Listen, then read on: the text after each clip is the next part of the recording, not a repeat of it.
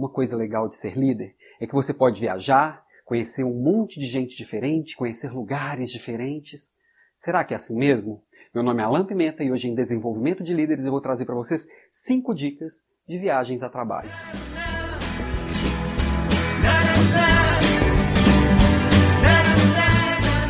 Viajar a trabalho parece glamuroso para quem está de fora, mas quem está ali vivendo aquele dia a dia de hotel, aeroporto, hotel, aeroporto, táxi, hotel, é muito cansativo. Eu já cheguei a fazer 110 viagens em um ano e no final parecia que eu estava enlouquecendo, eu acordava já não sabia onde é que eu estava, eu não conseguia ficar perto da minha família, eu estava sempre longe das coisas que eu gostava.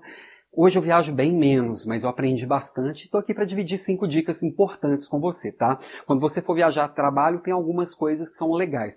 Você procurar na internet vai ter um monte de dica, um monte de coisas. Eu separei cinco que eu acho importante. A primeira delas, que eu acho que é a mãe de todas as outras, é você entender e ter muito claro que viagem de trabalho é viagem de trabalho, não é uma viagem de lazer. Muita gente, muita gente viaja e fica preocupado com os passeios, em conhecer lugares, em fazer coisas que às vezes não cabe numa agenda apertada que você vai para executar algo muito específico. Pode ser participar de uma reunião, pode ser conduzir ou refazer um processo, pode ser conduzir ou participar de um treinamento. O foco é aquele que você foi para executar e a execução muito bem feita é importante. Então você tem que se planejar antes, se preparar com o material que você tem que se preparar, com os assuntos que você tem que chegar lá e dominar, porque se você está vindo de fora, é porque alguém local não tem aquilo que você tem a oferecer para aquelas pessoas. Então você tem que oferecer em altíssimo nível, porque você está lá para isso. Então, primeira dica: viagem de trabalho é viagem de trabalho, não viagem de lazer.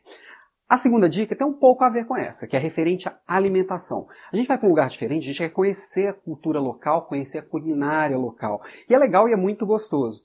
Só que às vezes a gente faz isso antes da reunião que a gente foi para fazer, ou antes do treinamento que a gente foi para fazer, e o nosso corpo não aguenta aquilo muito diferente e a gente passa apertado. Eu mesmo já passei bem apertado num treinamento que eu fui conduzir em Recife, na noite anterior eu comi uns 300 caranguejos. Foi bem difícil. Eu passei a noite quase em claro e no outro dia eu tinha que sair da sala toda hora. Eu conduzi o treinamento, mas não foi bom. Não recomendo isso, tá? E quando você pensa em alimentação, lembre-se de planejar isso no item anterior. Quando você estiver planejando a sua viagem, planeje inclusive a sua alimentação. Você vai precisar comer no aeroporto? Lembra que no aeroporto tudo é caro e ruim. Você vai precisar comer no local? Quais são os dias locais? Vai dar tempo de comer fora? Não vai? Enfim, tenta se planejar também com a alimentação, tomando esse cuidado para a alimentação não estragar a sua viagem, tá? Terceira dica. Parece óbvio, mas não é tanto. Fuso horário. Às vezes a gente viaja para um lugar que o horário é diferente do nosso. Ou seja por um horário de verão, ou seja por um fuso horário diferente. Já aconteceu comigo também de eu chegar na porta de um cliente às 5 e meia da manhã, achando que já era 6 e meia para uma reunião às 7. Por quê? Não me atentei com o fuso horário, poderia ter dormido uma hora a menos, teria evitado uma briga no hotel, que eu arrumei uma confusão lá porque o café não estava servido ainda e já era seis da manhã, e na verdade era cinco. Enfim, se planeje e se organize para isso. Parece óbvio, mas não é, tá? Quarta dica, talvez aqui as pessoas mais procurem em dicas de viagem. Como eu arrumo a minha mala? Bom, a mala para você levar. A primeira dica delas é: arrume uma mala que você consiga carregar sozinho. Você não precisa de ajuda. Eu vejo muita gente carregando um monte de mala para poder ficar dois, três dias, chega lá e fica pedindo ajuda, desesperado porque não consegue se organizar com a mala. E aí, o, o, ideal, o ideal mesmo, que eu sempre faço, é organizar uma bagagem que eu consiga carregar comigo dentro do avião.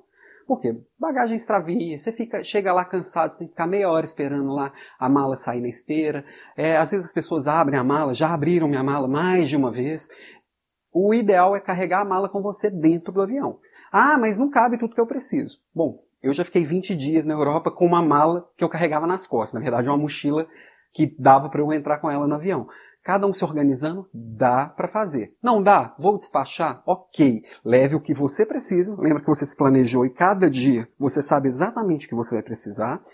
E lembre de levar na bagagem de mão, a mochila que você for levar a bordo, o que for, uma muda de roupa. E você pode chegar lá, mas a sua mala não. Você tem que passar a noite, às vezes você tem que estar no outro dia cedo na reunião, que você se programou, no treinamento, enfim.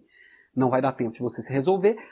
Pense sempre que a sua bagagem pode não chegar se ela não for com você. Então, bagagem de mão é importante. Coisas, dicas assim bem interessantes. Salva na nuvem uma foto de todos os seus documentos, do lugar que você vai estar, do, do endereço do hotel, do, da sua passagem, que você pode perder também a sua carteira ou seus documentos ali e fica mais fácil de se resolver, ok? Uma dica também legal: tira uma foto da mala que você vai despachar aberta. Às vezes, se você chega no local, vê o que ela foi mexida, você tem como comprovar, é mais fácil de você se resolver também. Quinta e última dica: atenção à cultura local. Lembra que você está indo para um lugar diferente, que as pessoas são diferentes e têm expectativas diferentes. Estude antes como as pessoas são, pergunte para aquelas pessoas que você vai trabalhar o que, que elas gostam de fazer lá, quais são as coisas que elas valorizam. Tem lugar que você recusar comida é uma desfeita muito grande. Tem lugar que você cumprimenta, cumprimenta de um jeito, você cumprimenta de outro.